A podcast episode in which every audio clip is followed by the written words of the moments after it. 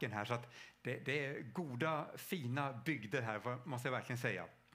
Och eh, eh, själv kommer jag från Stockholm. Jag kommer berätta lite om mitt vittnesbörd, så jag tänker det är alltid bra att veta eh, vart, liksom, vart jag är på väg någonstans. Så jag, jag brukar säga så här, ser ni glada ut? Och så här, då tar jag något lite extra exempel och börjar komma gäspar och lite så här. Då säger jag amen och går och sätter mig så tar vi fika tidigare. Så att ni kan bestämma om det blir ett kort eller långt bibelstudium. Men nu ser ni väldigt glada ut, så nu, just nu är vi uppe på midnatt någonstans här.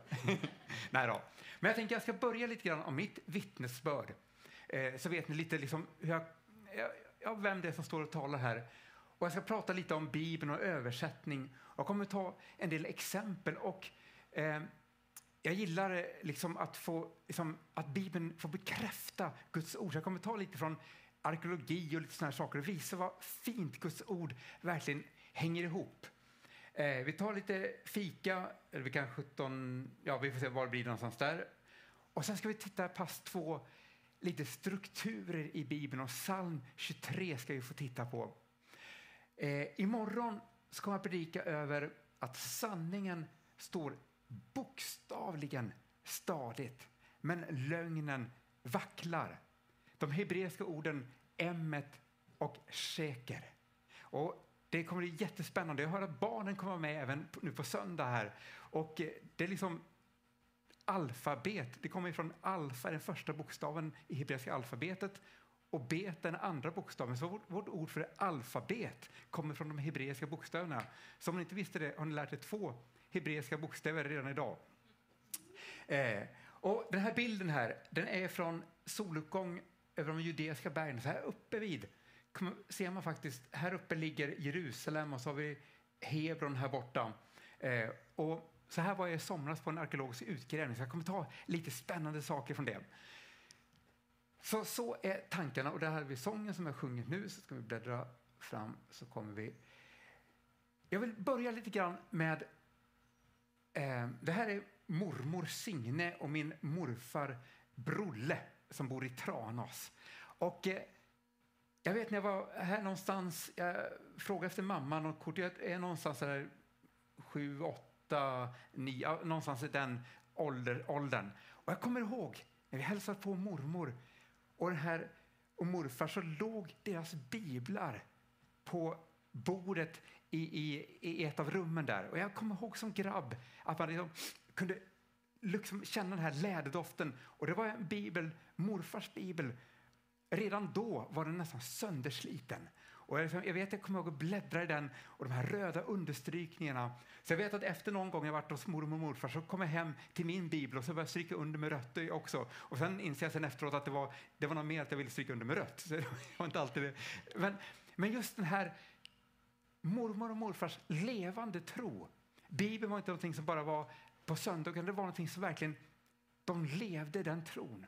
Och jag vill bara få, du kanske har barn eller barnbarn, eller liksom, att det ligger en bibel hemma. Det spelar roll. Det var det faktiskt en av de sakerna som fick mig att Bibeln är en levande bok. Det är någonting som ger liv. Eh, så jag frågade när mormor, hon blev 103 år gammal, så jag frågade om jag kunde få liksom eh, morfars bibel, men den fanns inte kvar. Den var helt söndersliten. Men jag har mormor Signes bibel, ligger hemma, som jag fick där. Och idag så, eh, så är min verkligen önskan och bön att du ska gå härifrån och det ska du tycka att ja, men wow, Bibeln är fantastisk. Om någon frågar dig, ja men det var bra, han sa bra saker. Men jag vill också att du faktiskt ska få nycklar att själv kunna liksom kunna studera Bibeln. Om man tar i matematik någonting, du kan ju lära dig att 2 plus 2 är 4. Ja, jag kan ett tal. Och så kommer någon och frågar 2 plus 3. Nej, det kan jag inte. Men alltså, om man lär sig att räkna, då kan man lära sig hur vi kan, olika problem vi kan möta. Och vi ska ta faktiskt lite och titta i hur gör man när Ruben berättar att det här grekiska ordet betyder det här och används så här många gånger. Ja, men hur gjorde man för att få tag på sådana saker. Så jag vill faktiskt också få ge de här nycklarna för att kunna förstå Bibeln. Och min fru brukar också säga att ta ett djupt andetag också och inte prata för snabbt. Men det, hon kan titta på mig ibland och så, så att det, ja, det är bra. Men kort om mig. Eh, jag fick växa upp, brukar säga, jag nåden att få växa upp i ett kristet hem och få, liksom, mamma läste barnens bibel när jag var liten. Och de här berättelserna, det är så liksom... Sån, sån, sån grund, en sån nåd att få ha Bibeln tidigt i sitt liv. Och jag vet en period när man var i tonåren så hade man inte så här häftigt vittnesbörd och varit ute liksom i världen och sen fick en omvändelse. Men jag vet när jag bodde i Stockholm och jag pratade med en del på LP-stiftelsen så, här, så sa Wow, har du fått liksom leva i det här ända sedan du var liten? Och när, när liksom den här som har varit ute i knark och hela, när han säger det, tycker wow, att jag, min uppväxt i ett kristet hem, det är tufft och coolt. Det, liksom, det fick mig, wow, ja, det är faktiskt att få vara bevarad, att få ha haft det här sedan man var liten. När jag växte upp så hade jag faktiskt haft mycket problem med språk. Eh, dyslektiker, orden hoppar och läspade väldigt mycket. Och heter man Jonas så är man liksom avslöjad som läspade bara man säger sitt namn. Så jag var en av de här tystare killarna i klassen liksom, eh, och i kyrkan. Det var bättre att inte säga någonting. Liksom. Jag gömde mig bakom pianot och liksom, ja, men det var bra att kunna få vara där. Eh, jag vet att i skolan när jag gjorde såna här uppsatser så kom det tillbaka mer rött än svart. Så att liksom, språk var någonting som la på. Nej, det, ja, tyska tyckte jag var lite kul, för det fanns ordning och grejer, grammatik. Men stavning var hemskt. Liksom. Så jag, jag lämnade, liksom, jag gick in i mer, eh, följde pappas fotspår, blev ingenjör, blev civilingenjör och började jobba med IT och de bitarna. Och tänkte, ja men det här är, det är liksom eh, bra. Jag träffade Liselott 2000 och vi gifte oss och så flyttade vi till USA. Jag jobbade på Texas Instruments i, i Dallas. Eh, men när vi bodde i USA så läste jag eh, jag var med i fantastiska församlingar där. En församling som hade bön varje morgon och varje kväll. Hela året runt. Eh, mellan 6 och 7 på morgonen och mellan 9 och 10 på kvällen. Så ibland en torsdagkväll, ja, vi åker ner på bönen. Och där hade man med sig sin bibel och läste. Ibland var det liksom böneämnen och, och så här. Men då vet jag, jag skaffade, pastorn använder ibland Amplify Bible och jag köpte en sån bibel och liksom började läsa. Jag tyckte jag, jag förstod så väldigt mycket mer. Och är det någon som känner till Amplify Bible? Någon som har någon hand här? Så, ja. Men det är en expanderad översättning som tar med lite fler ord för att liksom måla betydelsen av grekiska och hebreiska. Och eh, när jag läste den bibeln så tänkte jag att det här skulle vi behöva ha på svenska. Det, jag förstår så mycket mer. Och särskilt som dyslektiker, så om man har lite fler ord och, och om de hoppar så är det nästan lättare att läsa. Så det, så det, den var väldigt bra tyckte jag. Men att jag skulle hålla på med bibelöversättning, det var liksom, det låg så långt borta. Men, men på något vis la Gud, började Gud arbeta med mig och så läste jag förordet till Amplify Bible. Och läser om den kvinnan, en bild här, Frances Sievert som hette, född i slutet på 1800-talet, som när hon läser teologi i USA, i den delstaten så tillåts inte kvinnor att få examen. Så hon får liksom ta en annan delstat, och ta en delstat i USA som tillät kvinnor att få det. Och när jag läste om hennes liv och det var hon var tvungen att liksom överkomma för det som Gud har lagt på henne, så blev jag på något vis övervisad att ja, men då borde Gud kunna använda IT-killar på 2000-talet och hålla på med bibelöversättning.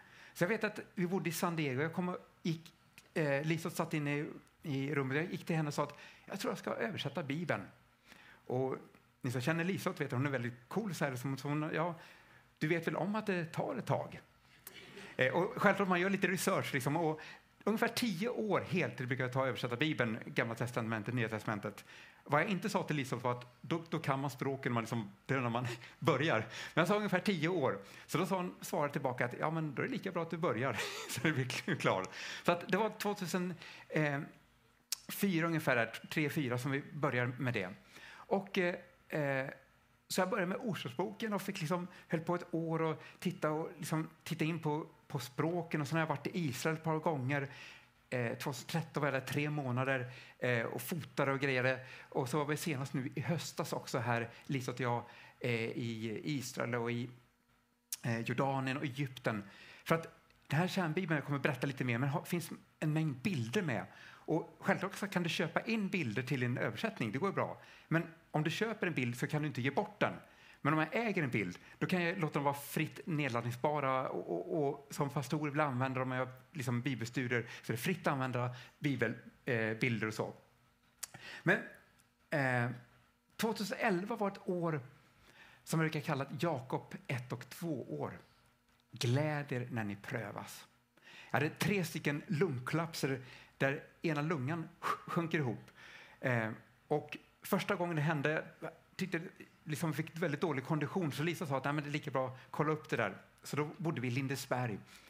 Eh, åkte in på, eh, in på röntgen och det var mitt emot där Lisa jobbade på den avdelning hon var. Så liksom jag, hon gick förbi ibland där jag kunde vinka till henne och så var det in på lungröntgen och så blev det direkt akutoperation. Så då kom de upp med en vagn där, du får lägga ner ner till akuten. Jag la mig på vagnen där och så vinkade till Lisa så hon trodde att jag hade liksom lånat den där vagnen och skulle spela någon spratt liksom på något vis. Så, men det blev operation där och, och allt gick bra första operationen och så är, det, är man en vecka, man sitter ihopkopplad med en tre meter slang till väggen med ett bylondräv och så, så suger ut så att liksom lungan kommer upp igen.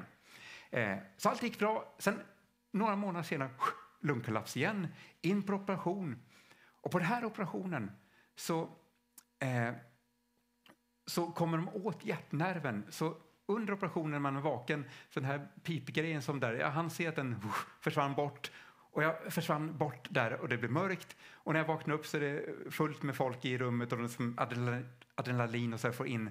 Och läkaren går och pratar med Lisa och hon märker att han är lite skärrad. Att ja, det hade kunnat gått liksom illa. Men det här fick oss att tänka till. Att det var viktigt att man gör där man upplever Guds kallelse när det är tid att göra det.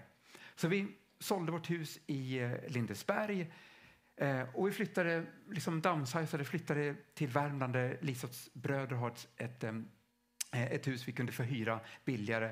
Och, och till saken hör att innan dess hade jag trappat ner från mitt IT-arbete liksom en dag i veckan. Så jag höll på med två dagar med IT och tre dagar med översättning. Och det är ett ideellt projekt, så liksom, mer än så gick det som inte att gå ner i tid när du jobbar som undersköterska på Lindesberg. Men vi, Gud är så trofast och så god. Vi hamnade i Värmland och Lisa jobbar i Norge, kunde jobba natt och läsa till sjuksköterska. Och jag håller på vidare med, med översättningen så här. Och eh, under den här processen så har Gud fört till människor. När jag började ju ensam och nu är det drygt hundra personer som finns med på olika sätt och hjälper till. Olika experter på olika områden. Och under förra året så hade vi, eh, eller för två år sedan så kände att liksom, eh, då hade vi ungefär 12 000 verser kvar på Gamla testamentet. Och det kommer ta, eh, räkna ut att ja, det kommer ta 10-15 år innan det blir klart. Så, men då kunde vi anställa en kvinna under ett halvårs tid, som, eller ett hel, hel år på halvtid som hjälpte till att göra grovöversättning av hebreiska texten. Eh, och sen en IT-kille som hjälper mig och, och med de sakerna. Så att lite av de pengar som kommit in från eh, eller de pengar som kommit in från NT som kom ut som tryckt utgåva har vi liksom lagt tillbaka in i för att kunna få snabba på projektet och sådär. Och nu, bara för ett par veckor sedan, så kom det fantastiska delmålet att 31 162 versar finns i en första översättning. Så, så många versar finns det i Bibeln. och då kanske någon undrar, men liksom, finns inte redan biblar liksom på svenska? Och vi har är välsignade med många översättningar i vårt land. Men det vanligaste sättet är ju ord för ord. Som Bibel 2000, Folkbibeln 1917. Och då tar man ett ord i grundtexten och så hittar man liksom ett svenskt ord, ändrar lite ordföljden så det flyter bra. Så det är det vanligaste sättet. Sen har vi parafras, det var levande Bibeln och the message där man har liksom lite mer släpper orden och, och och försöker få över tanken i översättningen. Och jag gillar att läsa det. Ofta har det liksom ett sammanhang om du läser större stycken. så. Och Det ger ofta liksom nya bitar in. Men det är inte så bra att göra en ordstudie på dem, för de är liksom lite mer friare så. Och så har vi då det här med expanderad översättning, där man har lite fler ord för att måla grundtextens betydelse. Så till exempel ordet för kärlek, agape, är ett av fyra grekiska ord som finns för kärlek. Så när man översätter, hur ska man veta om det är stergo eller om det är eros? Det används faktiskt inte i Nya testamentet. Eller om det är filio eller agape. Vilket av orden är det? För vi har ett ord på svenska.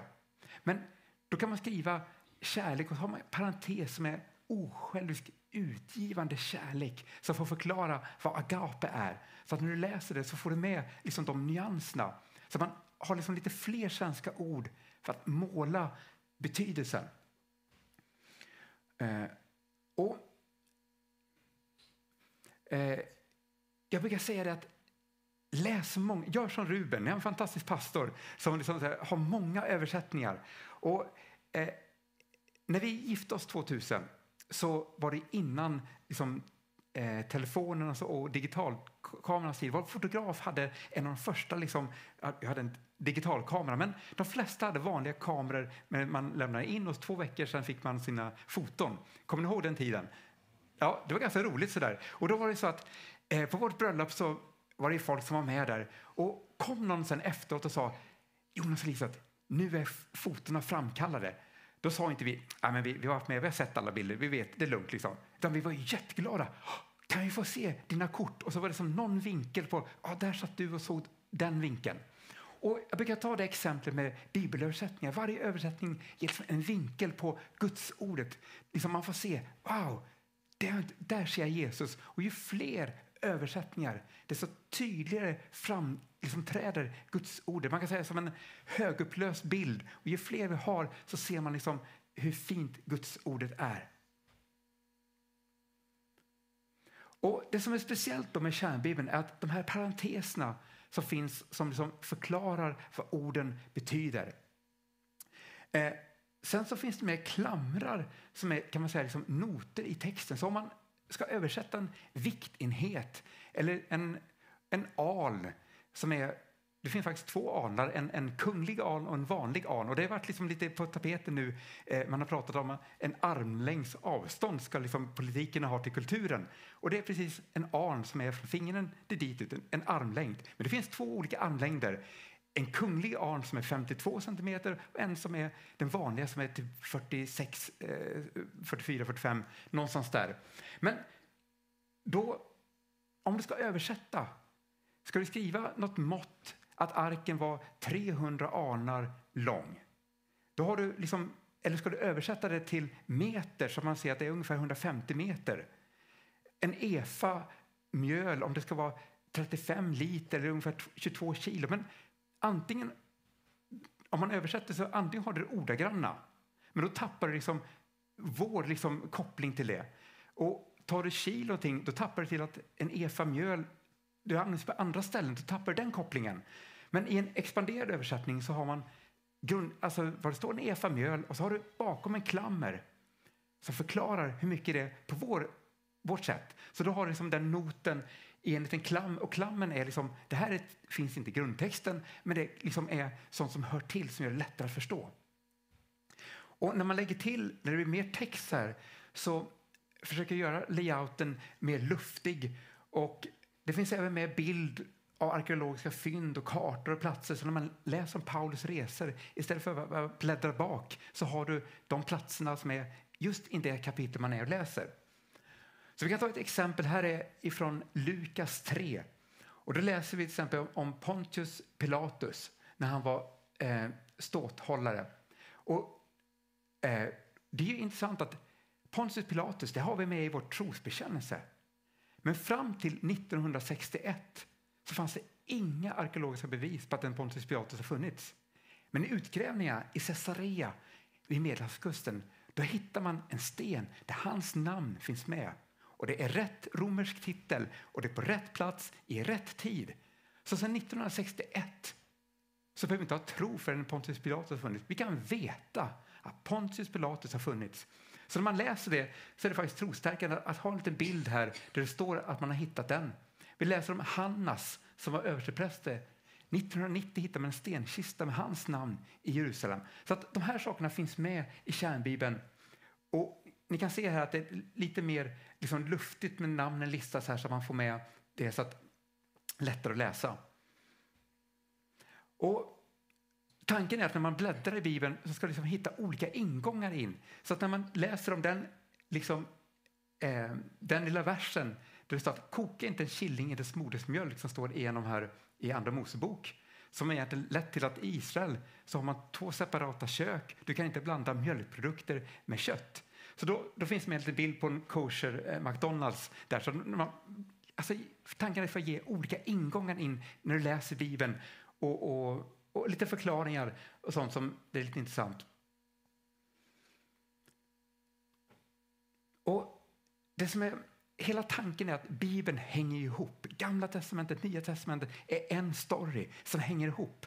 Och Det är så fint i minsta lilla detalj så är Bibeln så fantastisk. Eh, och det är som inte bara sagor, att det var någon gång och det fanns en stad. Varenda plats, varenda namn som nämns är verkliga platser som, fin, som, har, som finns. Och arkeologin hittar mer och mer saker. Vi kommer gå in på lite det här idag. Men nu behöver du inte räcka upp en hand, men när du kommer till en sån här släkttavla, läser du den extra noga eller liksom går lite snabbare de här, liksom, ja, du, du, vet själv samvetet, men vi är ingen handuppgift. Men personligen är det ofta man, ja, man, man läser lite snabbt, det är många namn. Men det fantastiska är att till och med namnen har ju liksom, i hebreiskan har ju en betydelse. Och om man bara tar som ett exempel, här är Lukas eh, 3 på släkttavlan, så har ju Lukas som skriver liksom till hela världens frälsare, så går han tillbaka helt från Adam alltså, och ända till, till, till Josef. Medan Mattias han skriver för judar, han börjar liksom på Abraham. Men de första tio släktleden här, vi har Adam, Set, Enos, Kenan, Mahalel, Jared, Henok, Metusalem, Lemech, Noa och Noa. Där. Om man tar de namnen, alltså Adam betyder människa. Noach betyder vila. Alltså, och det är väldigt kul på hebreiskan när Noas ark, den, Noach med sin ark, han Noach på Ararat. Han vilade med, arken, arken liksom vilar där. Men om vi tar Ja, så om vi tar de här namnen och om man bara läser vad de betyder så blir det faktiskt en berättelse. Och här är det inte en exakt vetenskap, för man kan översätta lite olika, men man ser ändå en linje. Så om man läser människa, placerad blivit, bräcklig, smärta.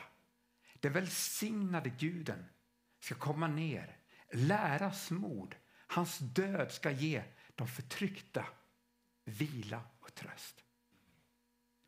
Visst är det fantastiskt? Här i femte kapitlet i Första Mosebok så har man liksom hela frälsningshistorien. Att Gud kommer ner, blir människa. Vi är bräckliga människor, men Gud älskar oss så mycket att han kommer med sin son. Visst är det fantastiskt? Här har liksom bara i namnen finns liksom den röda tråden. Ett annat exempel här om vi tar andens frukt. Och i grekiskan så är det inte frukter i plural utan andens frukt singular. Det är en enda sorts frukt som har liksom, som, som en vindruva som har många olika komponenter. Man ska säga. Kärlek, glädje, frid, tålamod, vänlighet, godhet, trofasthet, mildhet och självbehärskning.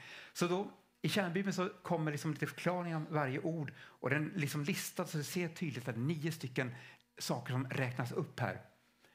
Och Det är så fint också hur Paulus skriver kärlek, glädje, frid. Alltså det är saker som finns i en troendes hjärta. Det är liksom ingenting som du kan liksom, åh, jag ska försöka få lite mer kärlek, men det är någonting som vi får. Jag ska, åh, jag ska försöka få mer frid. Alltså, människor söker frid på alla möjliga sätt, men det är någonting som Gud ger. Kärlek, glädje, frid. Det är en gåva du får när du blir en troende. Sen har vi tålamod, vänlighet och godhet. Och det tror jag Ruben har mycket av. och det här är kanske... Alltså det är någonting... Det kommer till, i förhållande till andra människor. Alltså andra människor kan inte se... De kommer märka av din kärlek. Men de här tre punkterna, tålamod, vänlighet, godhet, det är sånt som märks i relationer till andra människor. Sen har vi trofasthet, mildhet och självbehärskning. Det är liksom inre kvaliteter som kommer från ett liv i helgelse. Och det är så intressant när man ser strukturer.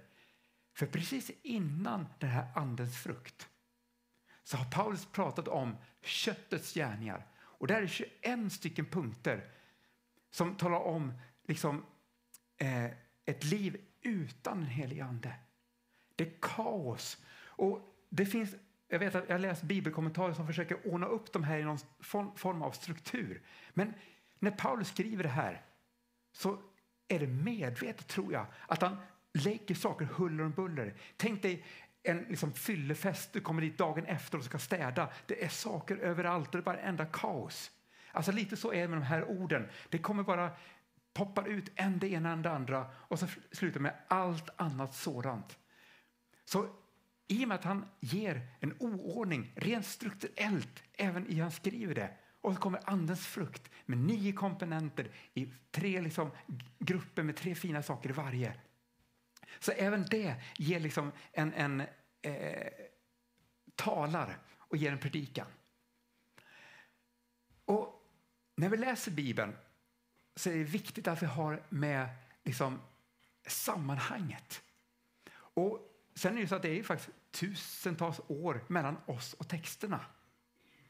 Så skulle du liksom prata med någon om liksom, ja, att du har mobiltelefoner, vad fint det är liksom med det. Vad sa du, mobiltelefon, vad är det för någonting? Alltså, där skulle någon eller inte riktigt hänga med om vi berättar. Men egentligen så är det ganska så liknande.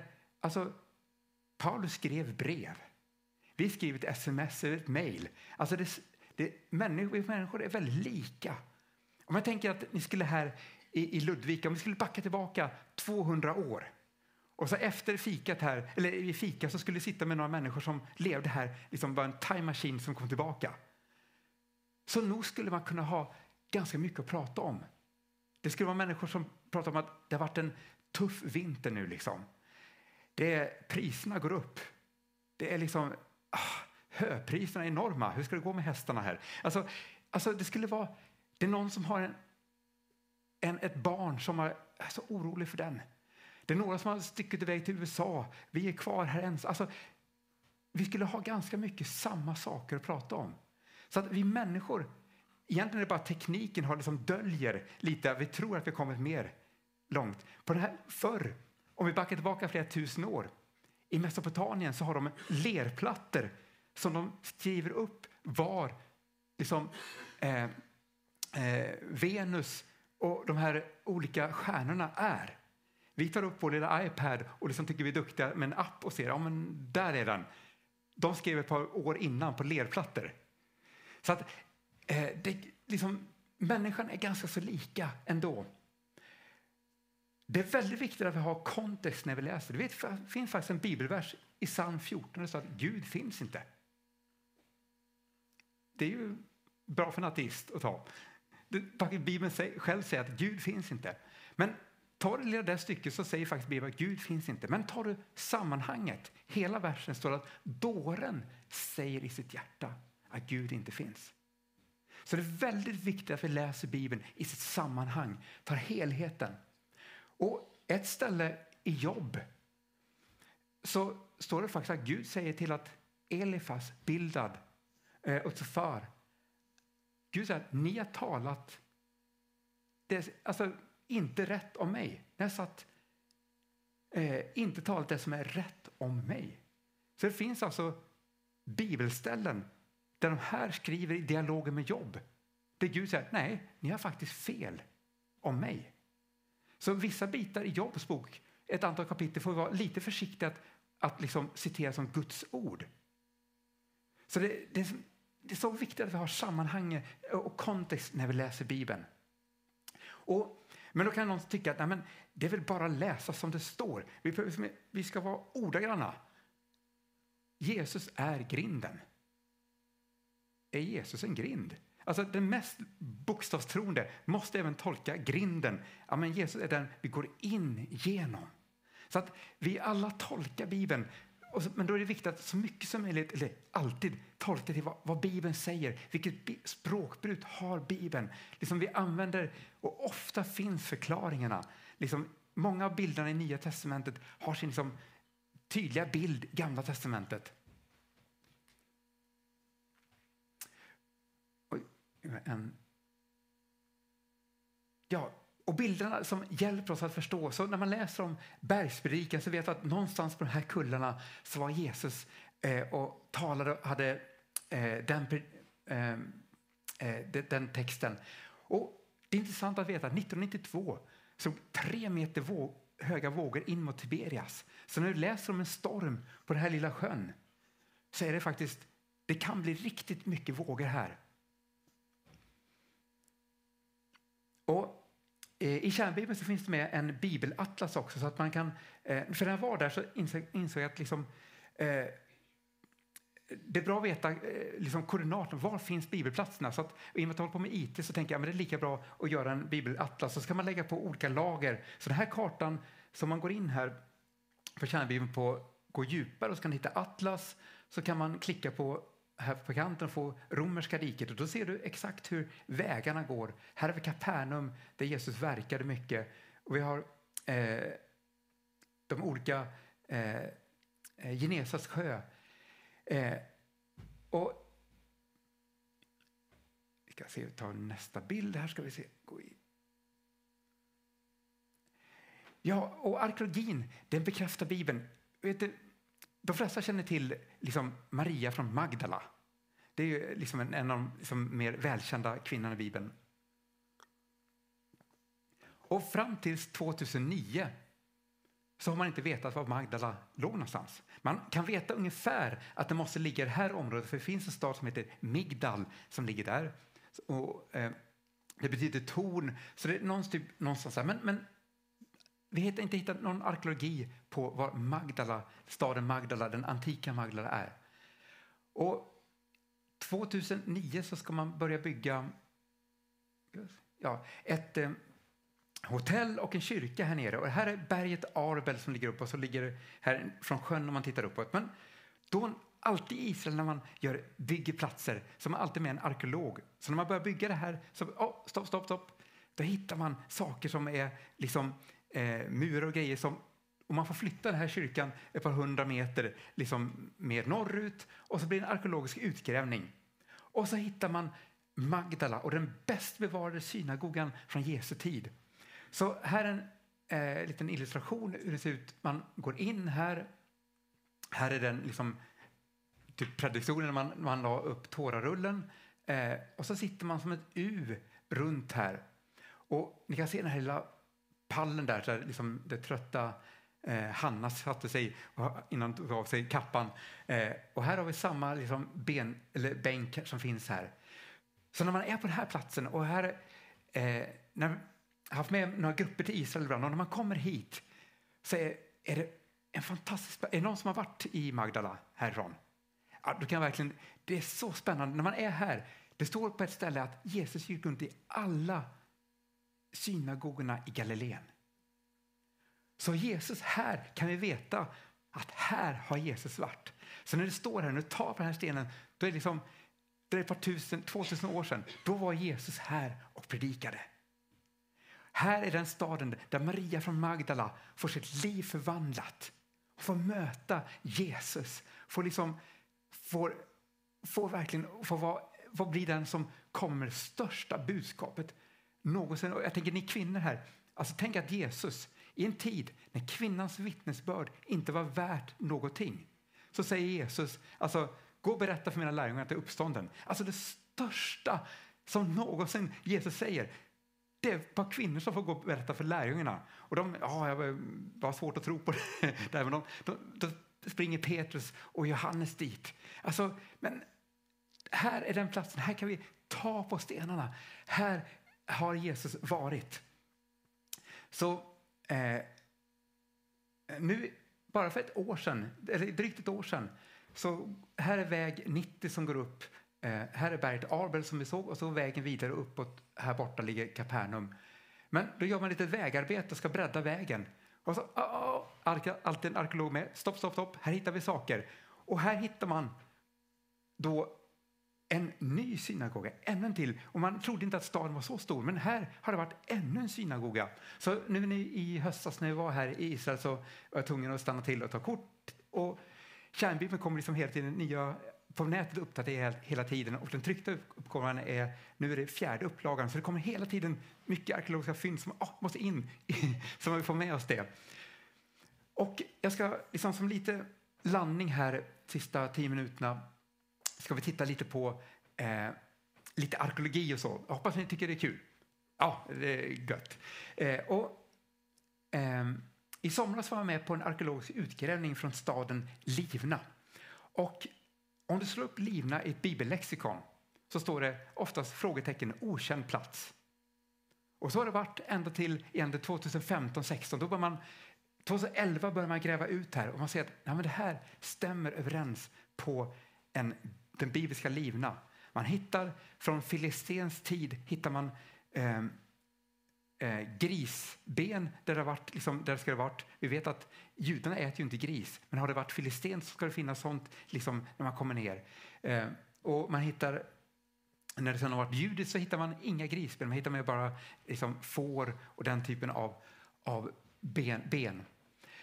Men Livna, den ligger här nere. Här har vi Tel Aviv och så har vi Jerusalem här. Så liksom lite här i Shefeland som är låglandet så ligger Livna. Och platsen heter Tel Burna är själva liksom, eh, moderna namnet på den, den kullen. Och självklart i Kärnbibelns bibelatlas så finns det, skriver man här uppe Livna så, så hittar du den. Och är man och läser i Bibeln om Livna så alltså finns en länk, kan du klicka på den, då kommer man till den här platsen så du kan se vad den är.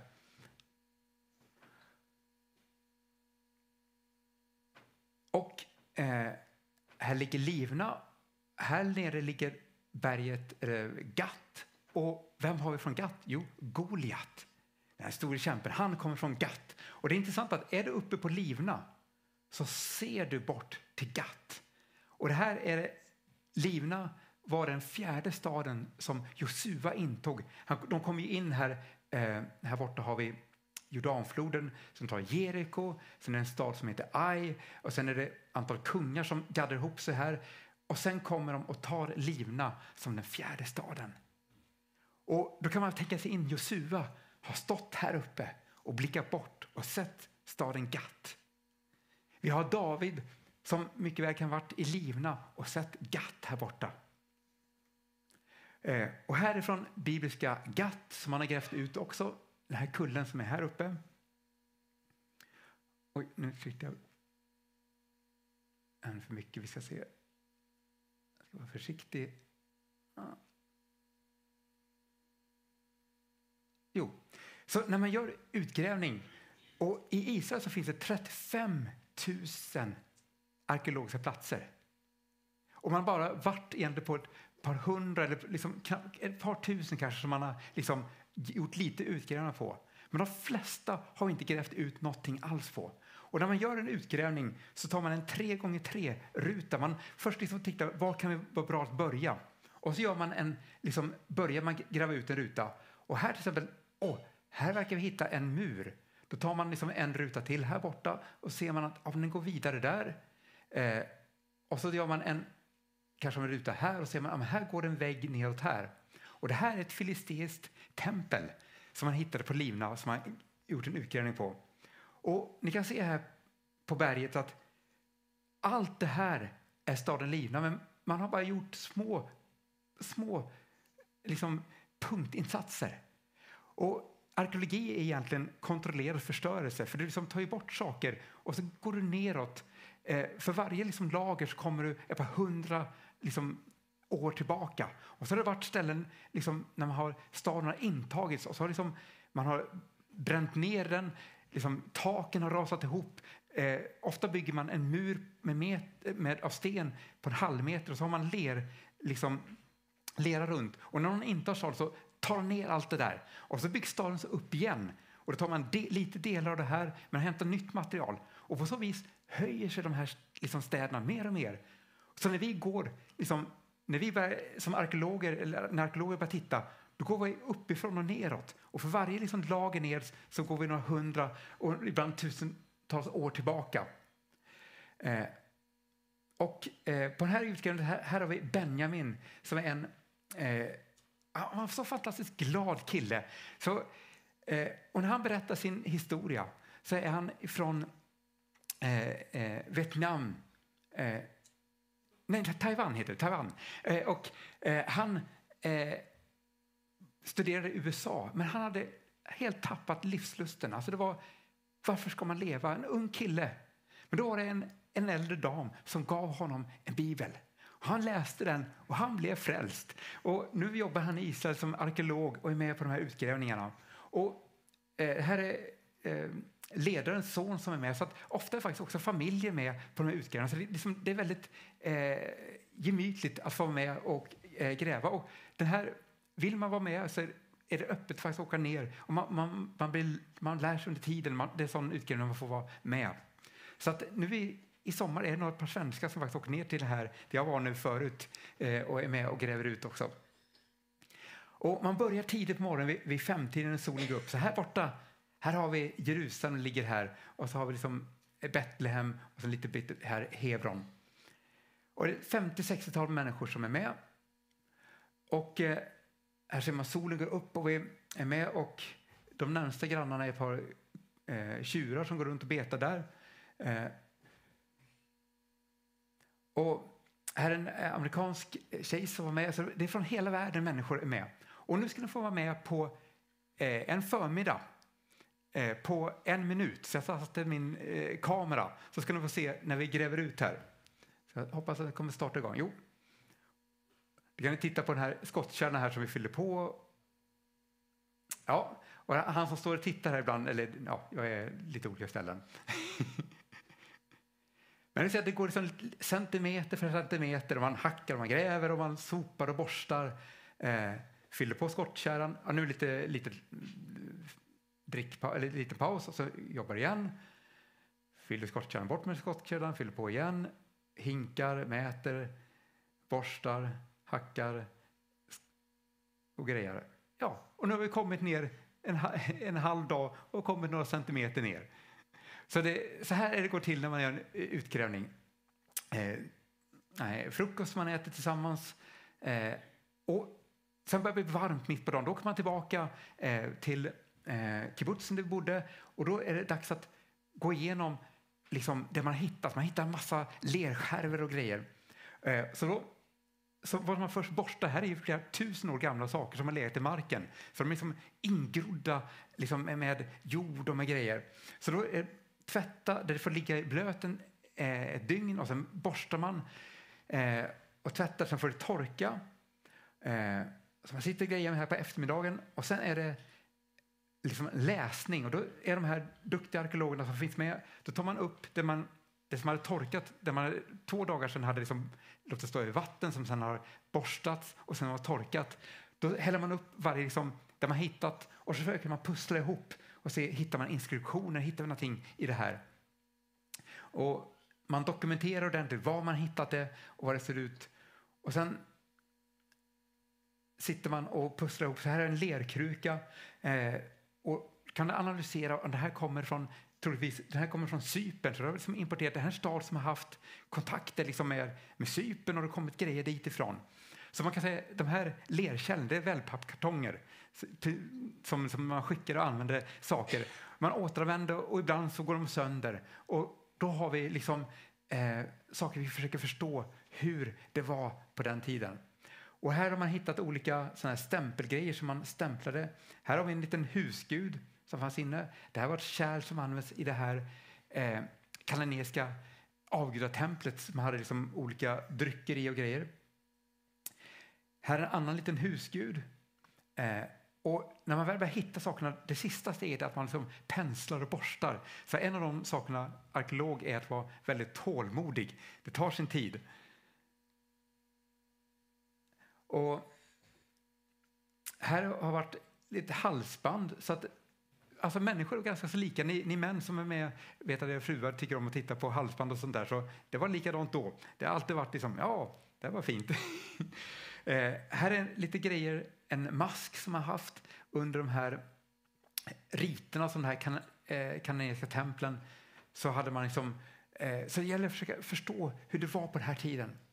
Och vi läser i Andra Mosebok att man inte ska göra en bildstol, liksom en avbild eh, av, av det. Här är ett annat eh, seminarium som visar hur man gjorde de här lerkärlen. Eh, så en krukmakare eh, tar lera och knådar ihop och så liksom bygger man eh,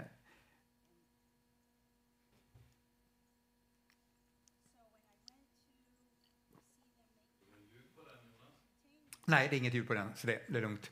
Så man bygger upp de här lerkärlen. Och Den här bibliska platsen, Livna, är den första som man använder fingeravtrycksanalys. Och ni vet att polisen har ju liksom metoder för att om du tar ett fingertryck kan man faktiskt avgöra ålder och kön.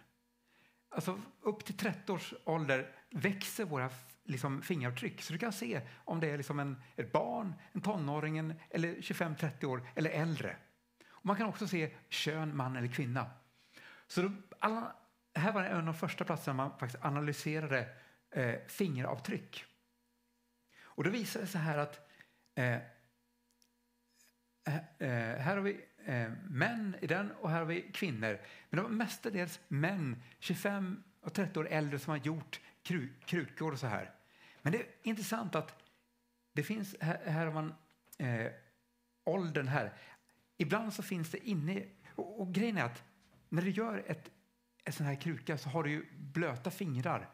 Och så gör man, när man formar, så du gör, du gör dina avtryck. Så på de här eh, olika kärlen man hittar så hittar man fingeravtryck. Så det är de som man har analyserat. Och så kan vi se att på den här platsen har det varit mest män som har gjort de här krukorna. Men ibland finns det eh, tonåringar som har varit med och troligtvis är det någon, någon som har varit en lärling som varit med och hjälpt till. Och så finns det ibland små barnavtryck på utsidan. Och man kan tänka sig pappa krukmakare har gjort den här och så eh, eh Miriam, kan du ta och hjälpa till att flytta på den? Så Miriam har gjort det. Eller kanske busiga Miriam har varit fram och tryckt, gjort lite fingeravtryck på den. Sådär. Eh, det som var väldigt intressant att i det kananeiska templet där var det bara kvinnor som hade gjort de bitarna. Och vi läser Bibeln så står det faktiskt till Salomo att ta, ta inte och samla liksom massa hästar, ta inte samla massa guld och ta inte massa kvinnor för de kommer leda dig liksom, liksom bort på avgudadyrkan, liksom, ta, ta utländska kvinnor. Och det är precis det som är här. Det visar arkeologin att det var kvinnorna som ledde de här liksom, ceremonierna, hade gjort kärlen till, det, till de här liksom, kananeiska eh Eh, templen. Så det här är så intressant hur liksom, arkeologin bekräftar Bibeln. Och som sista bild här nu tänker jag så eh, kärnbibeln finns i bokform på Sjöbergs förlag. Eh, 2011 så gav vi ut eh, kyrkårets texter i bokform och det eh, var väldigt fint för det var många präster som fick tag på det och, och det hjälpte till att få liksom feedback in till, till översättningen. Så det hjälpte liksom att läsa och, och få till det. Eh, och så finns det som sagt på nätet eh, kan man slå upp kärnbibeln och eh, eh, det finns på den här bibelappen eh, eh YouVersion och på, eh, I översättningen finns det också att man kan se grundtexten och, och de här lexikon för varje ord. Eh, och vill man så finns också dagens vers som vi lägger ut med en bild på, på Instagram. Och det är ett lätt sätt om man vill dela liksom, eh, Bibeln. Jag vet inte hur vi ligger i tid. Vi kanske faktiskt, jag tror vi tar faktiskt lite break nu, så tar vi lite fika och så tar vi, får gå in i nästa pass sen. Så gott!